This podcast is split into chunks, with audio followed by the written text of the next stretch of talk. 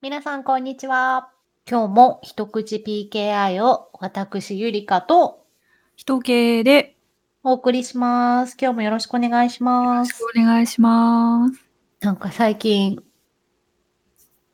東京もめっきり寒くなってきて、2月になったんですけど。ど、今年って節分2月2日だったの。知ってました？ああ、例年3日でしたっけ？そう。うんうん。例年3日なんですけど、今年2月2日になっていて、節分って、こう、動くんだと、動くんだっていうか、動くんですね。があるんだと思って、なんそれなんで動くのかなと思って、ちょっと調べたんですよ、気になって。はい。そしたら、あれって立春、立春と関係して、うんうんえー節分をするってえ。いうイベントであって、はい。例えばなんか毎年の第2日曜日ですとか、なんかそういう感じじゃなくて、うんうんそういう、えっ、と、立春、あの、に合わせてやってるイベントなんですよね。へー。で今年は立春が1日ずれていて、それは、そう、あの、ちょっと私この辺疎いんですけど、なんか、あの、ウルー年とかも4年に1回調整するじゃないですか。そのはい傾き、地球の傾きの関係で、あの、暦と合わないから調整するじゃないですか。そういう感じで調整がいるので、こう、日の角度が何度くらいとかの時が、えー立春であるみたいな感じで決めてるので、うん120年ぶりかなんかにちょっと調整がいるぞということで。立春が動いて、で、その関係で節分も動きます。あ、そうなんですね。知というこらなかった。とらしくて、なあ、そうなんだと思って、なんかてっきり、なんだろね、日付固定なのかと思ってた。う。うんうんうんうん、日付固定なのかなと思ってたんですけど、ちょっと今年2月2日でびっくりしました。なんか豆とか巻きました？負けました。あ、いいですね。うん。あの豆美味しいですよね。美味しい。あの、塩が、塩が入ってない、ああいう大豆をいっただけの豆って、意外に手に入りにくい。ああ、確かに。節分の時しか買わないわ。あの、普通ってこう、塩お、おつまみとしてそういう豆みたいなやつって、塩をまぶしてあったりとか、うんうん。あの、素でいっただけの豆って意外になくて、私あれすごい好きなんですよね。私も好きです。美味しい。今年家で巻いたんですけど、はい。あの、巻くにあたって、普通に、昔ってこう豆をそのままバラバラって、うんうんうん裸の豆を巻くじゃないですか。はい。巻いてました、子供の時。まあ、もう大人になると、うん。汚れちゃうな、家が汚れちゃうなとか、そういう気持ちになって、去年は落花生でやったんですよ。おお。なんかそういう文化もあるって。そうそう、落花生でやったら、まあ、殻を剥いて中を食べるから、うん。まあ、中が、まあ、綺麗だし、うんあ。まあ、汚れづらいかな、家もと思って。うん。大きさも大きいし。で去年はそれでやったんですけど、それでもやっぱり殻からちょっとこう、カスが散るというか、掃除機かけないといけない。ちょっと大変いいなと思って、今年はなんと、はい。こう、テトラパックみたいなのに、ああ、わかる。いった豆が小分けパックにされてるはいはい。やつを買って、テトラパックに入った豆を巻きました。いいと思います。でもなんかちょっと、うーんって思ったんですけど、でも、うんこう菓子業界の皆さん本当に努力してくださっていて、うん。こうおつまみのこういう四角いパックに豆豆って入ってるわけじゃなくて、テトラパックになっていて、テトラパックに鬼とかが書いてあるんですよ。模様が書いてあって、このシーズンだけ売ってる感じのうん。デザインパッケージになってて、だからすごいこう節分感があるんですよ。そのテトラパックを巻いたとで。いいですね。うん、これすごいいいと思って、まあもちろん、ね、あの、一袋にバーっと入って100円で売ってるみたいなよりは、テトラパック小分けは割高なんですけど、これはいいと思って。うんうん。現代のベストソリューションだと思います。そう、でもほんとこう、お菓子業界さんというか、食品業界さんのこのあの、イベントのサポート力というか、うーん。すごい助かるというか、ああいう可愛いパッケージがし出たり。すごいすごい満足しました、今年は。いいと思います。アメリカでは豆まいたんですか？アメリカでは一応日本スーパーに行くと豆売ってるんですがでもまかなかったですね。ふんふんふんふん。うん。まあ、そういう文化ま、もう、アメリカにはないですもんね。アメリカには節分は多分ないですね。あれ、日本だけですよね、節分って。どうなんすかね。東アジアにはあっても不思議じゃないというか、あれですけど。うんうん。東アジアは、そろそろあれですもんね、旧正月のシーズンですもんね。うんうん。あ、そっか、この節分で年が明けるんでしたっけ？あ、そうなんですか？なんかそんなんだったような気がするな。気のせいかしら。立春で年が明けあ、る立春で年が明ける。のかな？ちょっとそこはね、う私ん。あなんとなのくうろ覚えで、こう。文化に疎くてほんとに恐縮なんですけど、私のうろ覚え記憶では、えっと、立春にも近い新月の日が確か旧正月の元日だっ。たような。で、節分は立春の前日。なんですよ。だから、えっと、2月ん、ほんとは2月4日が立春で、2月3日が豆まきだったうんうのが、ん。ええ、今年は2月2日が豆まきになってるっていう感じなんですよね。へえ、そうなんだそううん。なんだ。そうそうそうそううそうんそううんそう。うんうん。ただでもね、今年はほんとにどこにも行けないうから。お休みだけあってもっていう感じで。うーん。春のシーズンだとアメリカはそろそろそろそろ？もうちょっと先ですけど、イースターとかがうんうん。ありますね。ね、あったかくなってくると、うん。イースターが結構賑わいますよね。賑わいますね。うん。日本でも最近イースターを祝おうというか、楽しもうっていううんうん。存在感増してる存在感増して。きましたね。さてさて一口そんなさなか、一口の PKI の話をしますかね。しますかね。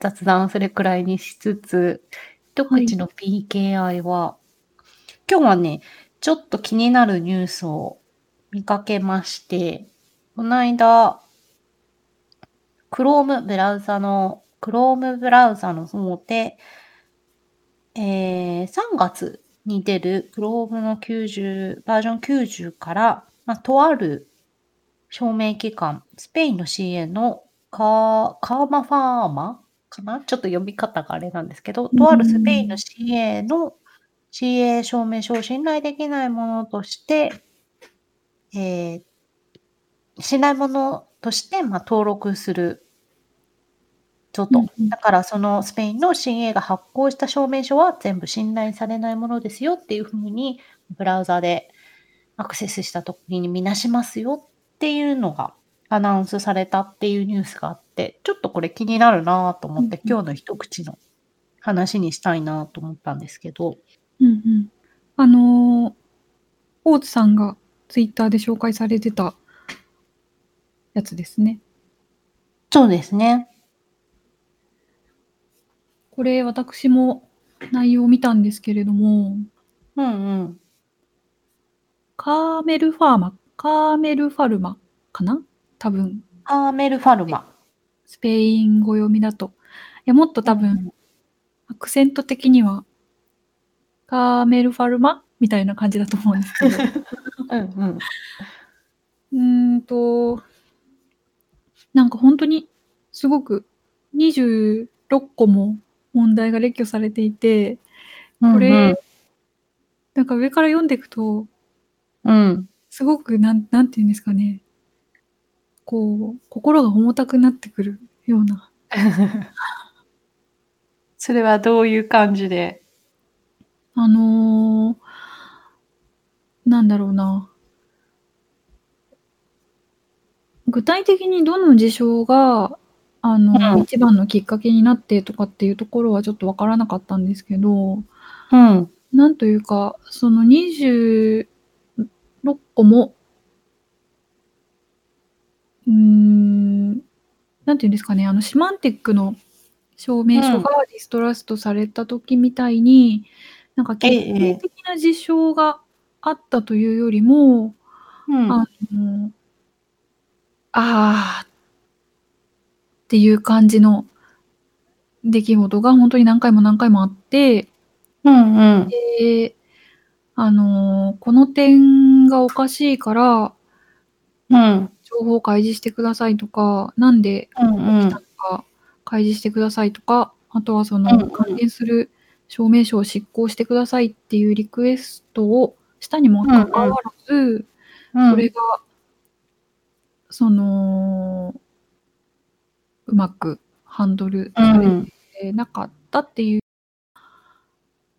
事象が起きたことそのものも問題だし、そうれにん。対するレスポンスもあまり良くなかったっていう出来事がずっと続いて、えうえ、今ん。回のディストラストになったっていうような経緯のように見られました。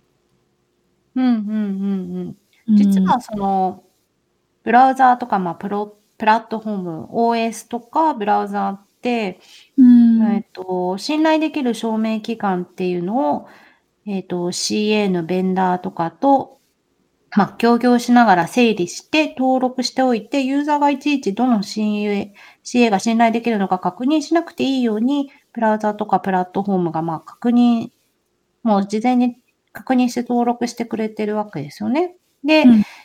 その CA が実はそんなに運用とか上信頼できるものじゃなくなったってなると、ブラウザとか OS とかが、もうこれは信用しないぞってなあの、整理していくわけなんですけど、う実はそん。ういう風に、ええ、これはもう信用しないぞっていう風に、えっとなった CA って、ま、意外にいくつか意外にというか、いくつか過去あるわけですよね。えっと、うんうさっきん。おっしゃったシマンテックとか、ウーサインとか、うん。まあ、ここ数年の間でも5、6個？4個、5個？ま、いくつかあってで、その時ってもう決定的にこれがダメだっていうのがある時もあれば、今回みたいに、えっと、積み重まあ、ね。積み重ねでなる時もあるのかなと。で、う今回そん。の、Chrome 側が、ええ、もうこういう風に、ま、信頼しないものとして見なしますよって書いた声明の中にうん。こう、そのさっきの話の象徴的象徴する部分があって、ま、うんうん。いくつかこういう風に問題が列挙されたけれども、ら列挙されていて対処があるんだけれども、今後改善する見込みが見られない。もう改うー善しないだろう。なん。ので、ええ、もう信頼しないものとすると。で、問題があって、しかも改善そういった問題が、その運用として CA を運用する、その CA としての改善する見込みがないとう。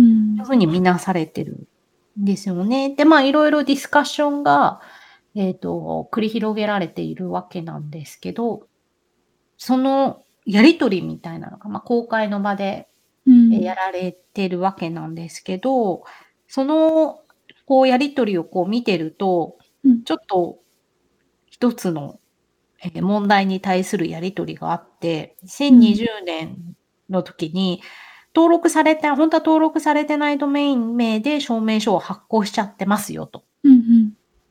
で、それがなんで起きたかっていうのを、ま、調査して、ま、対応策をやして示してくださいという話になった時に、はい。ま、タイプミスだったと。CA 発行する側のはい。タイプミスで、え、ヒューマンエラーで、ま、存在してないドメイン名の証明書を発行してしまっていましたと。はい。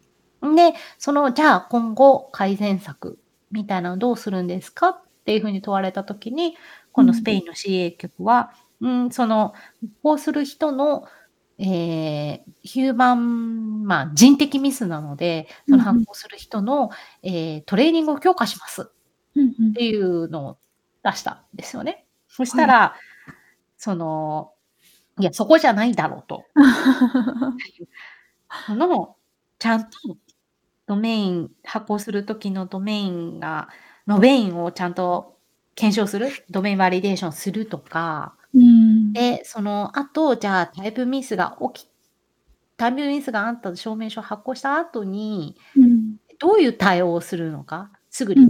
執行処理をどういう風にするのかとか、見つけた時はどうするのかた時に、レポートをこう、どういう風にするのかっていう体制が、そもそもなってないことが。根本的に問題なんでしょとうんうん。いう風に、その、ブラウザー側から、まあ、言われて、で、そこで、それが結構象徴的だなと思ったのが、その問題があって、そういう精度が足りないっていううん。ことに、その CA 側が気づけてないというか、うん。分かっていなくて、ま、そういったところが、こう、ま、体制づくりから根本的に直ってくれないと、こううん。いう問題、これからも起き続けるのうん。にもかかわらず、こう一個一個の問題に対する目先の、ま、ちょっとした対処策みたいなところで終わらそうとしていると。で、そういうのん。が、もう今後も改善が見られる見込みがない、また同じような問題を出すだろうっていう風に見られたんだろうなと。うーん。もう、あの、今お話いただいたようなことが、あの、似たような違う問題として、その、20何件も繰り返し起きてるっうていうようなーん。感じですね、まさに。例えばええと、証明書の中に入れる文字て、あの、うん。X509 の中うんうん。で決まってると思うんですけど、あの、うん。ASN1 でうん。プリンタブルストリングじゃないといけないとかって決まってる項目ええの中ええ。に、そのプリンタブルストリングじゃない制御文字みたいなのが入ったうん。状態で証明書が出てたとかっていう問題もあっん。てうん。それって、出せるんだって感じじゃないですか。そんな入れ入れれるんだっていうのと、出るうん。んだっていう。だいぶ基本的な項目として決まってると思ってたんだけどっていう。うーん。それってそもそもその CA 側に運用うん。する人たちがま、知識が足りないというか、そういう理解が足りない部分があるってことなんですかね、やっぱりそのうーん。何て言うんでしょう、ただでも制御文字が入るって、タイピングミスとかともまた違うしうん。ん。何かシステム的な問題があったように推察されますよね。うーん。いや、不思議だなと思って。うーん、どうしてそうなったんでしょうね。うーん。CA 何使ってるんですかね？とかね。何使ってるんでしょうね。うそこまでの情報は書いてなだけでは分からなかったけどうんま、でも、うんうん。制御文字って入るんだっていう。知らなかったって 新たな発見がね、ね、私たちにも。ところがありまし。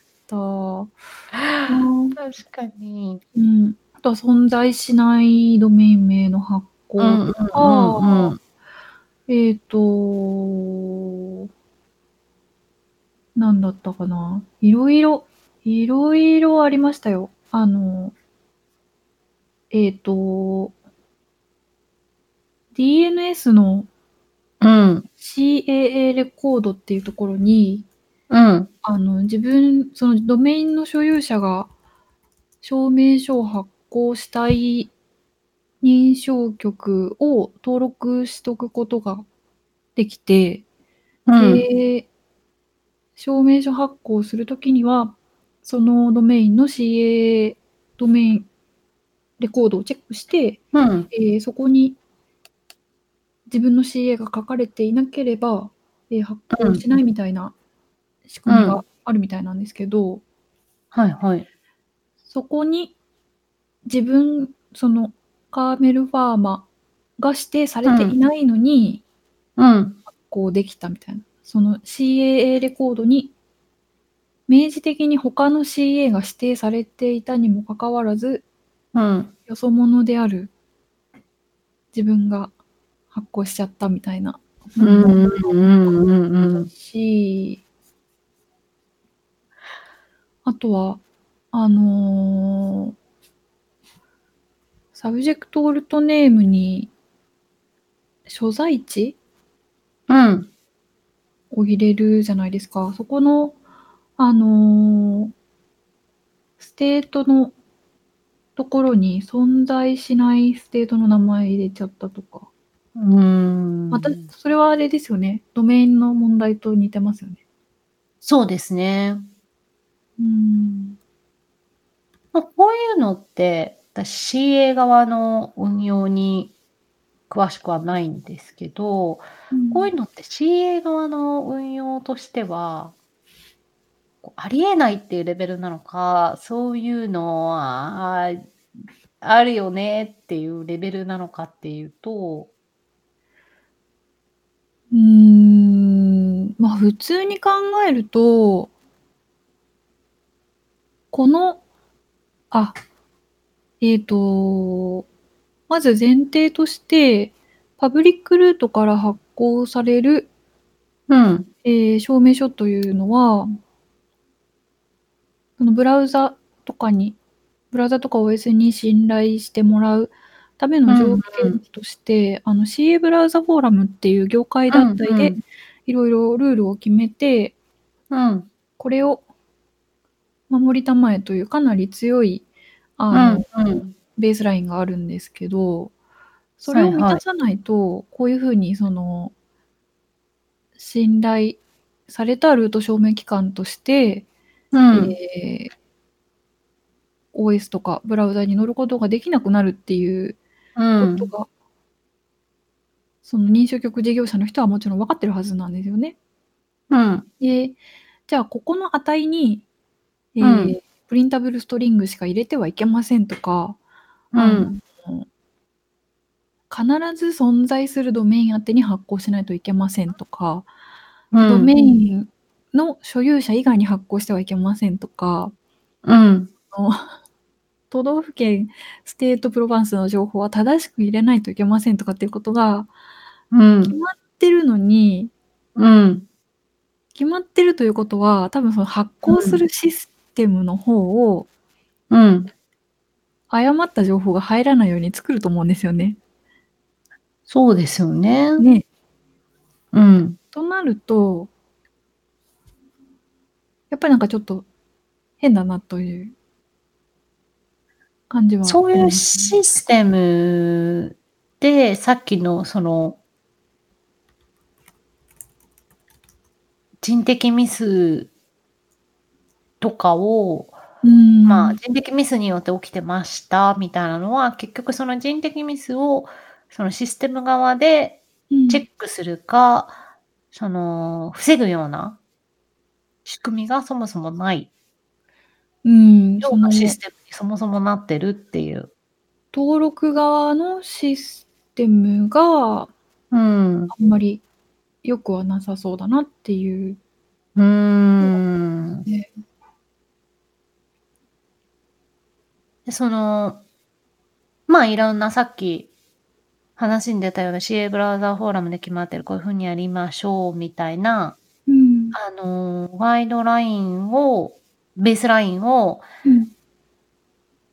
そもそもこの証明局が認可されているというか、信頼できるものとして登録されてるってことは、そうん。の、登録する時にはどういう風に運用されて、こういうことが起きない、あるいはそのリクワイアメントを満たしてるっていうのって、どういう風に、ま、そこの信頼するものとして登録する時に検証が行われてるわけですよね。うん。えっで、そのと時には、このずさんさ加減はあらなかったと。多分ですけど、こうん。の認証局事業者は、そうやって厳密な運用が始まる前からあったんだと思います。ああ、かなり昔から多分ですけか？どね。うん。あうの。で、新しくルート CA として認定されるのって多分すごい大変なんですよね。ふんふんふんふん。このぐらいの運用レベルでは、おそらく新しくうん。認定されることは到底無理だと思います。うーん。うんうんそれか、CA 側がちゃんと運用できてるのかっていうのってうん。どういう風にこうモニターしてるというか、監査してるというか、チェックしてるのかっていうと、どういう？あの、なんと言うんでしょう。私が コメントできる 範囲なのかどうかわかんないですけど、一般的には、あの、内部監査と、あとは外部監査っていうのをやって、そうの。監査結果をもって、この組織がトラストするに足りるのかっていうのを評価されるっていう感じの運用だうんと思います。うんうんうんうんで、うんうん。このカーメルファーマのカーメルファルマのイシューリスト見てると、その監査上うん。の指摘監査についての指摘っていうのもすごくたくさんあって、そうん。の監査を外部監査をしてもらうなんていうんですかね。期間を切り替えうん。るにあたって、なんかギャップが生まれてしまって、その監査されう。なんい期間が生まれてしまったうーん、なるほど。とかあとはその、監査を受けていたにもかかわらず、うん。監査で見つかって欲しかったものが、うえん。え、スルーされてたとうん。か、あとは、その監査の対象になっていないけれうん。ども、その、パブリックに信頼される証明書を発行できる認証局うん。がいくつかあったみたいな。うんうんうんうんうんうんうんうん。とかとか。うんうなんかもう、んうん。オールスターズ的な。うんうんうんうんうんうん。いうす考えられる怒られ事象のオールスターズみたいな。感じですね。うん。うーん。そうですよね。なかなか読み応えありましたね。そうですね。これはかなり読み応えがある感じですね。ちょっとこれで、こう、この事件ってたびたびなんかその、CA がブラウザーベンダーとかプラットフォーム側から信頼できない。ものぞとしてされるっていう事件で、まあ、ちょいちょい起きてるんですけど、うその事ん。件をなんかこう読み解いていくと結構面白いなと思っていて、なんかそのまあ、そもそもブラウザーベンダーとかプラットフォーム側が代わりに CA を、ええ信頼できるものかどうか確認してくれてるわけなんですけど、その確認って、まあ、そもそも十分なものなのかとか結構自分がユーザーとして信頼できるものをプラットフォームに委ねてるわけじゃないですか。だからユーザーを見ると、すごい見えないところってバックグラウンドで行われてるんだけど、こうすごいいろんな、ま、葛藤とか問題とか、いろんなものもありつつうーん。PKI の、ま、根本的な話でもあるのでこのん。CA をそもそも信頼するのかって。PKI を理解する上で、こういう事件をちゃんと理解しとくとそうですね。実際に運用するのほんとにすごく大変だと思いうます。あの、レッツエん。ンクリプトの中の人が Twitter で Building CA is too hard みたいなうツイートしてました。ーん。めっちゃ分かると思っいや、た。CA の運営って大変だと思いますよ。日う本だとね。そんなにこう、CA を運用してる、しかもルート CA 局を運営してるってなかなか多くないので、目にする機会も少ないかもしれないんですけど、ただたん。だ証明書発行してるだけじゃないですからね。ね。あとはこの、なんもうこれ以降信頼しませんからとかっていう措置をうん。っていうのがすごい強いうん。影響ですよね。そうそうそうそうそう。ななんというか、やる方も多分すごく大変だと思うんですよね。その透明性を保つというか。うーん。ただただ強い力を振るったみたいな感じになりそうかねないというそか。う。そう。そうん。の、ブラウザーとかプラットフォーム側も、これをもう信頼しないぞと言ってやる時って、それ自体の判断の正当性ってどういう風に見るかってういう問。題もありますし、うん。ブラウザーとかプラットフォーム側が間違った CA を信頼しないものぞって登録しちゃうっていう場合場合っていうか、そういう事件もあったりするわけですよね。過去。にもありましたし。そうすると甚大な被害を行えちゃうわけですし、そこの辺の運用ってどうなってんだとか。うん。まあ、でも今回開示されてる情報を見る限りでは致し方なしかと思われましん。た。うーん。その辺のその判断に至るディスカッションの形成とかも結構見てみると面白いというか。なんというか、あの一生懸命やられてるなっていう感じですよね。うんうん、そうでしょうね。いや、難しいですよね。でも全然、あの、このような話題になってるということも知らなかったので。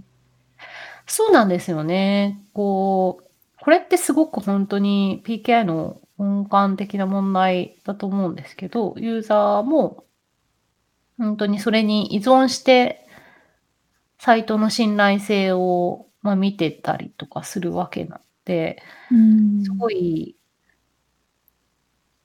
大きな PKI の問題だと思うんですけど、あまりね、報道がされなかったりとか、あまり PKI 自体日の当たる日の当たりにくい話題ではありますからね。